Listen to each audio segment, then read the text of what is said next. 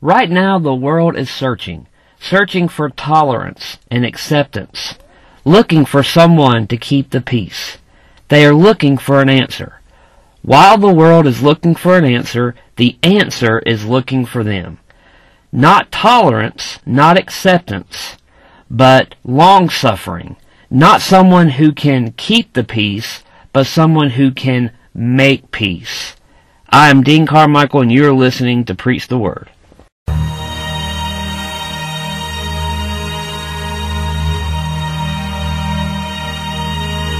Welcome to Preach the Word with Brother Dean Carmichael of Greensboro. And now let's welcome our dear friend, Brother Dean.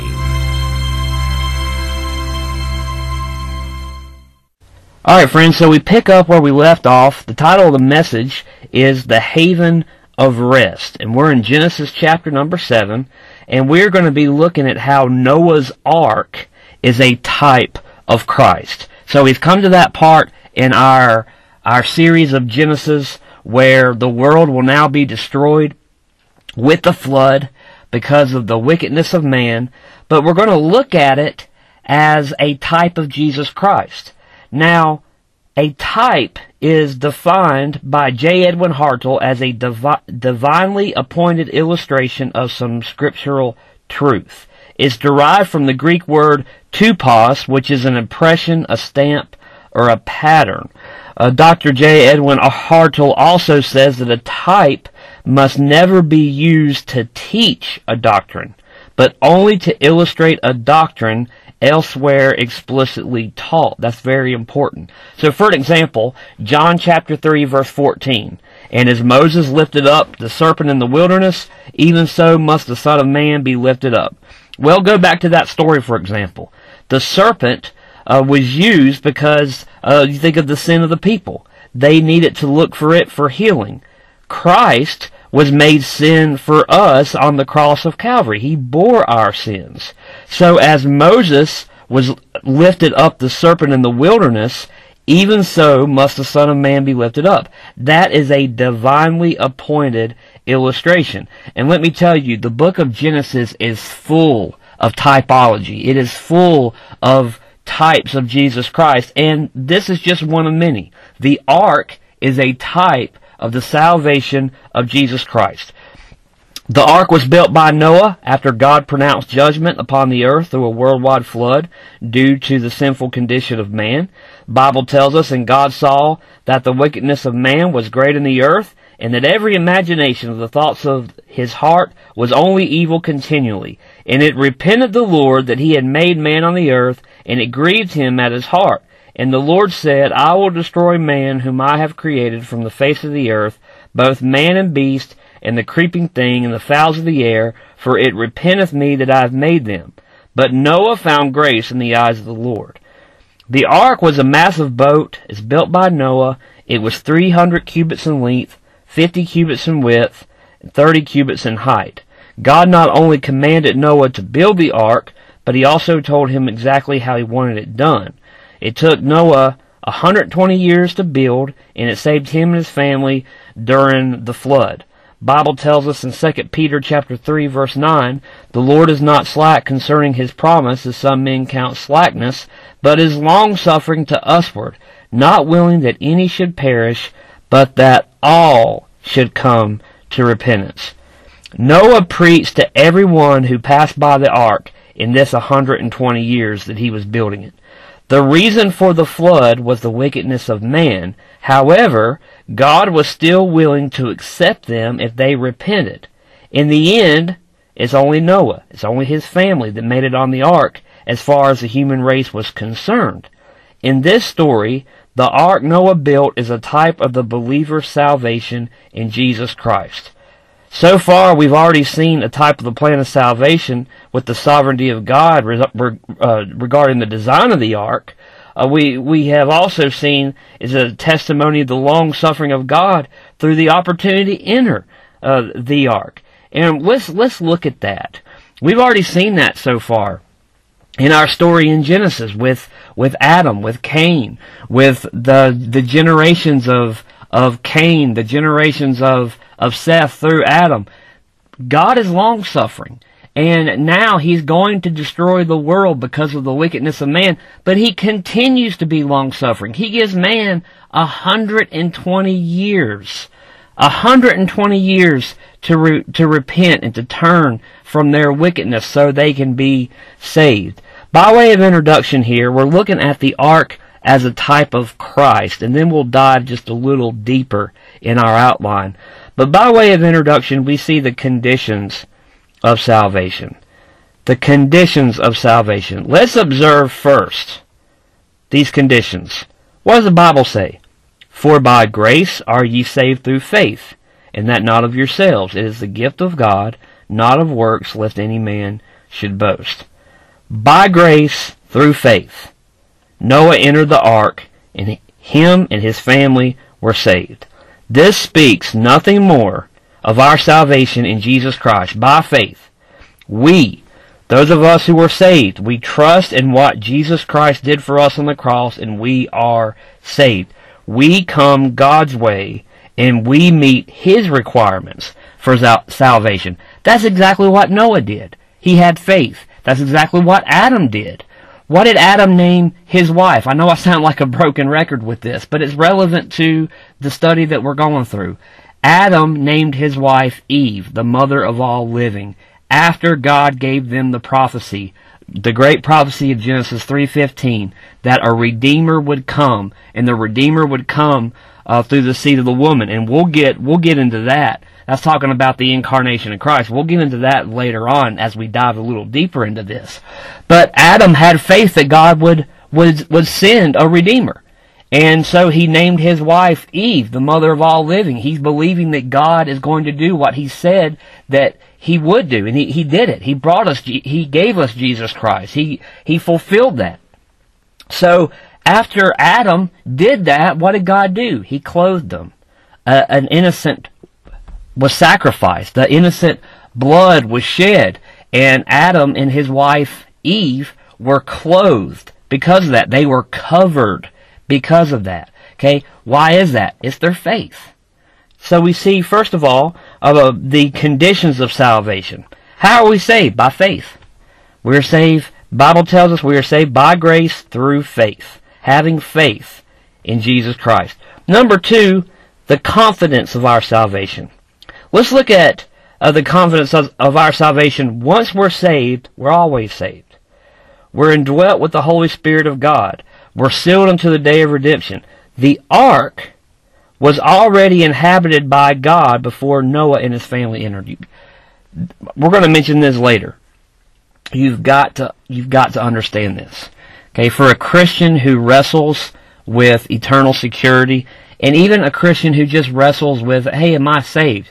Listen, if you've put your trust in Jesus Christ, if you've met God's terms of salvation according to the Word of God, what, is, what does the Bible say? For whosoever shall call upon the name of the Lord shall be saved. Genesis 7 verse 1, And the Lord said unto Noah, Come thou and all thy house into the ark. This is a type of eternal security. Bible says, And I give unto them eternal life, and they shall never perish, neither shall any man pluck them out of my hand. My Father, which gave them me, is greater than all, and no man is able to pluck them out of my Father's hand. I and my Father are one. That's Jesus in John chapter 10, verse 28 through 30. God is already in the ark. He is inv- inviting Noah to come. Okay, you've got to understand something. That ark is not going to sink. That ark is not going down. Why? Because it's indwelt by God. God's already in that ark. Alright? I am indwelt with the Holy Spirit of God. I am one with Christ. I'm not going to lose my salvation. I'm sealed unto the day of redemption. This is the confidence of my salvation. And then also by way of introduction, we see the completion of our salvation. A wonderful story, a wonderful type of Jesus Christ in the salvation uh, with, with Noah and his ark here the conditions of salvation, the confidence of salvation, but also the completion of salvation. The wood that was necessary to build the ark is a type of the body of Christ, which was a, requ- a requirement for the sacrifice of our sins. The pitch of the ark, which is a type of the blood of Jesus Christ is, is what washes away our sins. How are we saved? Bible says, For as much as ye know that ye were not redeemed with corruptible things as silver and gold from your, your vain conversation received by tradition from your fathers, but with the precious blood of Christ, as of a lamb without blemish and without spot. That's 1 Peter 1, 18 through 19. So the title of the message, The Haven of Rest. The Haven of Rest. What is a haven? A haven is a place of safety, a refuge. Okay, this is what this world needs. It's what it's always need. It's what it's always needed from the time of Adam till now. We need to put faith in God that He gave us a sacrifice for our sins, that He provided a Redeemer. He did something that we cannot do. Cain tried it. We cannot do it. We cannot stand in the gap. We cannot make up the hedge between a holy God and a sinful world. We cannot do it. We are lo- lost, helplessly, and totally lost. This is a timely message. The, the world right now, we're in a lot of trouble. But then again, we've been in a lot of trouble for a very, very long time. And in my introduction, mentioned a little bit about how the world right now. They're looking for someone to keep the peace. They're looking for someone. Uh, they're looking for tolerance, uh, for for us to accept one another the way that we are, and to love each other unconditionally, despite what we do. But it's very important that we understand something. The haven of rest, that haven, a place of safety, of refuge. You think of the ark. That's what the ark was for Noah and his family. When the world was being destroyed by a flood, they found safety. They found refuge. What is that? That is Jesus Christ. He's the only way. He said, I am the way, the truth, and the life. No man cometh unto the Father but by me. Jesus Christ is not, was not a peacekeeper. Okay? We've got to understand that. Jesus Christ is a peacemaker.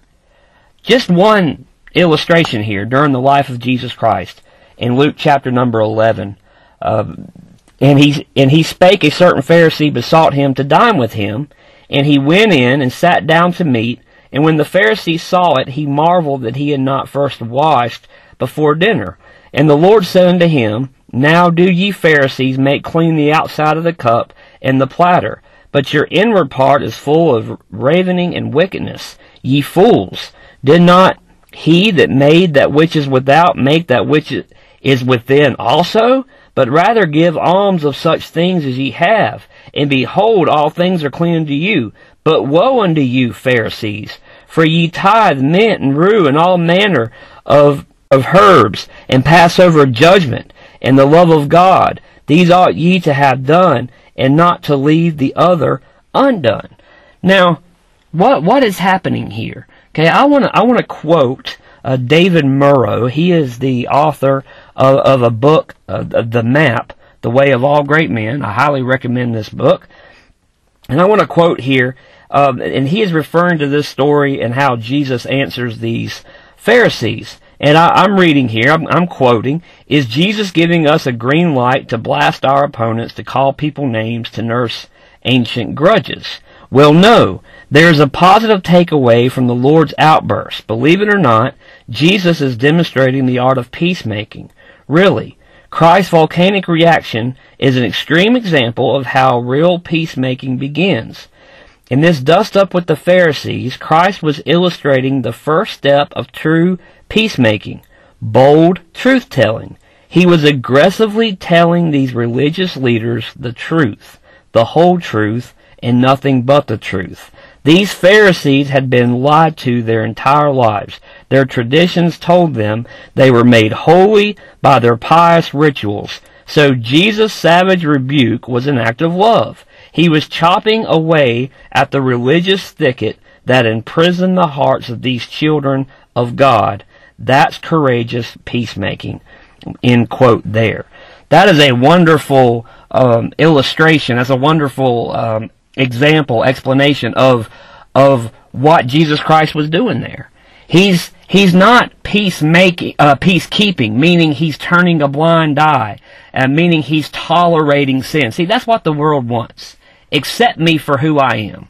I can do whatever I want. And whatever I do is okay. It's truth to me. I can read the Bible and whatever I think it means, that's what, that's what it is. It's true to me and you need to accept that. If I decide uh, to partake in homosexuality, accept it. If I decide uh, to believe this religion, accept it. If I decide uh, to not eat this or to not do this, you need to accept that and you need to tolerate that. And you not only need to do that, but you need to receive that. Okay, that is I- incorrect. All right, that is wrong. First of all, we do not solve any problems by tolerating them. Okay, how do we solve the sin problem? It's not through turning a blind eye. It's not through just tolerating it and accepting it and saying, I love you unconditionally. You can now go into heaven. That's not how we solve the sin problem.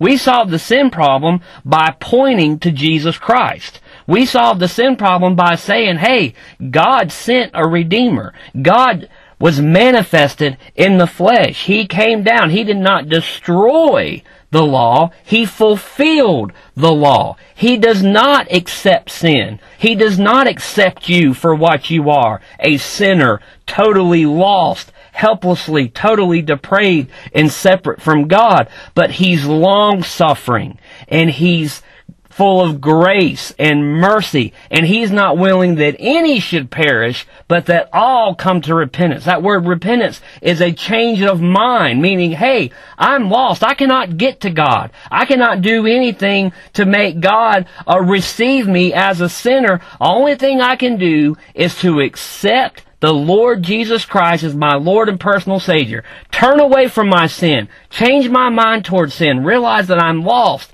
and that I need God. That is what Jesus Christ will do for this world. That is what He'll do.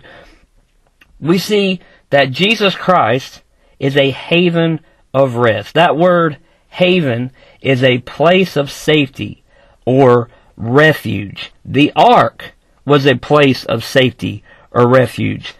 This world wants an answer that they agree with. This world wants an answer to the problems that they have identified. Jesus Christ, He'll solve the root of the problem. He'll solve the sin problem. He'll declare us righteous before an almighty God. His life demonstrated what He alone can give us. He can give us temperance, not tolerance, forgiveness, not acceptance, joy, not happiness. See, the world wants to solve problems by creating other problems. Jesus Christ is the only one who can solve the problem, which is the sin problem. He can give our souls rest and safety. He is the haven of rest. So let's look here at the haven of rest and dive a little bit deeper about how the ark is a type of his salvation. Number one, we see the incarnation of Christ. Hebrews 11 verse 7, By faith Noah, being warned of God of things not seen as yet, moved with fear, prepared an ark to the saving of his house, by the which he condemned the world and became heir of righteousness which is by faith. The ark was not man's design. It was supernaturally revealed to man, built by man, but man did not design the ark. This is a type of the incarnation of Jesus Christ. God became man to be the ultimate sacrifice for our sins. David Cloud, he um, defines the word incarnation of the act of assuming flesh or taking a human body in the nature of man. This is a term commonly used to describe Christ's birth through the Virgin Mary.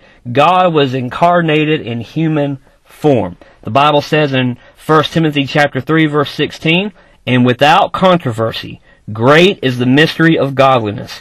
God was manifest in the flesh, justified in the spirit, seen of angels, preached unto the Gentiles, believed on in the world, received up into glory. I want to quote here M.R. DeHaan, and he is referring to how the ark is a type of Jesus Christ. He says, The Redeemer of mankind, in order to substitute for man, must himself be a man, while the ark was God's divine design, the ark itself must be built by the sinner who was to be saved from the flood. The Savior must be both God and man. He must be a man to atone for man's sin. He must be God in order to bear the infinite penalty of man's sin. Because he was a man, he could stand in man's place. Because he was God, he could bear in a few hours the eternal infinite judgment of God up upon sin. The spiritually enlightened mind cannot fail to see in this shadow of the incarnation the part that humanity was to play in preparing for the Savior. What did the Bible say in Galatians chapter 4, verse 4 and 5? But when the fullness of the time was come, God sent forth his Son, made of a woman, made under the law, to redeem them that were under the law, that we might receive the adoption of sons. This is nothing more than a fulfillment of the verse that we've been preaching week after week after week in this series of Genesis. And I will put enmity between thee and the woman, between thy seed and her seed. It shall bruise thy head, and thou shalt bruise his heel. God became flesh. He dwelt among us. Jesus Christ is known as the last Adam. Why is that? Because the first Adam failed. And he, meaning Jesus, came and did what Adam couldn't do. You see, friend, man cannot stand in the gap. Man cannot make up the hedge. Cain tried that. He's the father of all false religion. He tried that and he failed. So Jesus Christ, the, the Bible says, Jesus Christ, He came. He's the incarnate Christ, the creator of the all universe, became a man, born of a virgin, lived a perfect life, sinless. He fulfilled the law, willfully gave his life to be the sacrifice for our sins. We look here at the ark. God designed it, but Noah had to build it. Number one, we see the incarnation of Christ. Number two, we see the invitation of Christ. Genesis 7 verse 1. And the Lord said unto Noah, Come thou and all thy house into the ark, for thee have I seen righteous before me in this generation. We've, we've already mentioned this and talked about it a little bit. The first time the word come is used in the Bible is when God is telling Noah, Come thou and all thy house into the ark. God was already present in the ark before Noah got in it. Understand that. The presence of God guaranteed the safety of the ark. Eternal security. 1 Corinthians chapter 6, 19 and 20. What? Know ye not that your body is the temple of the Holy Ghost which is in you, which ye have of God, and ye are not of your own? For ye are bought with a price. Therefore glorify God in your body and in your spirit, which are God's. If the ark would have sank, as I mentioned earlier, it would have went down with God in it. Friends, that is absolutely impossible. Matthew chapter 8, verse 25 through 27. Here these disciples, just like Christians, just like a, lot of Christians today, fearful, afraid of, of their salvation, doubting their salvation. They've trusted Christ. They've met God's terms of salvation, yet they're they're they're staying up late at night. They have so much doubt, and just like those disciples who come running into Christ, and, and they said, Lord, save us, we perish. And he saith unto them, Why are ye fearful, O ye of little faith? Then he arose and rebuked the winds and the sea, and there was a great calm. But the men marveled, saying, What manner of man is this, that even the winds and the sea obey him? That ship was not going down because Jesus Christ was aboard that ship. We need to understand that. Christ is inviting you to Him. Christ wants you to come to Him. If you're lost, if you're not saved, the only answer to, to your life, to all the problems, to, to everything, is to come to Jesus Christ. Matthew 11 verse 28 and 29 says, Come unto me, all, these, all ye that labor and are heavy laden, and I will give you rest. Take my yoke upon you and learn of me, for I am meek and lowly in heart, and ye shall find rest unto your souls. Some key definitions in that verse. That word heavy laden means loaded down, heavy weighted. Loaded down very heavily is, is what that means in this context. This world is loaded down with sin. The only, the only answer to that is to come to Jesus Christ. That word yoke, that's the harness that secures an animal to a cart or plow. Uh, it's like a beam where two animals were fastened uh, to any purpose of labor. Okay? The only way that we can find rest is to be in Christ. That's the only way. That word meek, he's mild of temper, he's gentle, he's not easily provoked or irritated, he's long suffering. Okay, he's a, a, a God of grace, a God of mercy. He's the only answer. And then last of all, we'll close with this. Uh, but we're talking about the haven of rest, how the ark is a type of Jesus Christ and his salvation. We talked about the incarnation of Christ.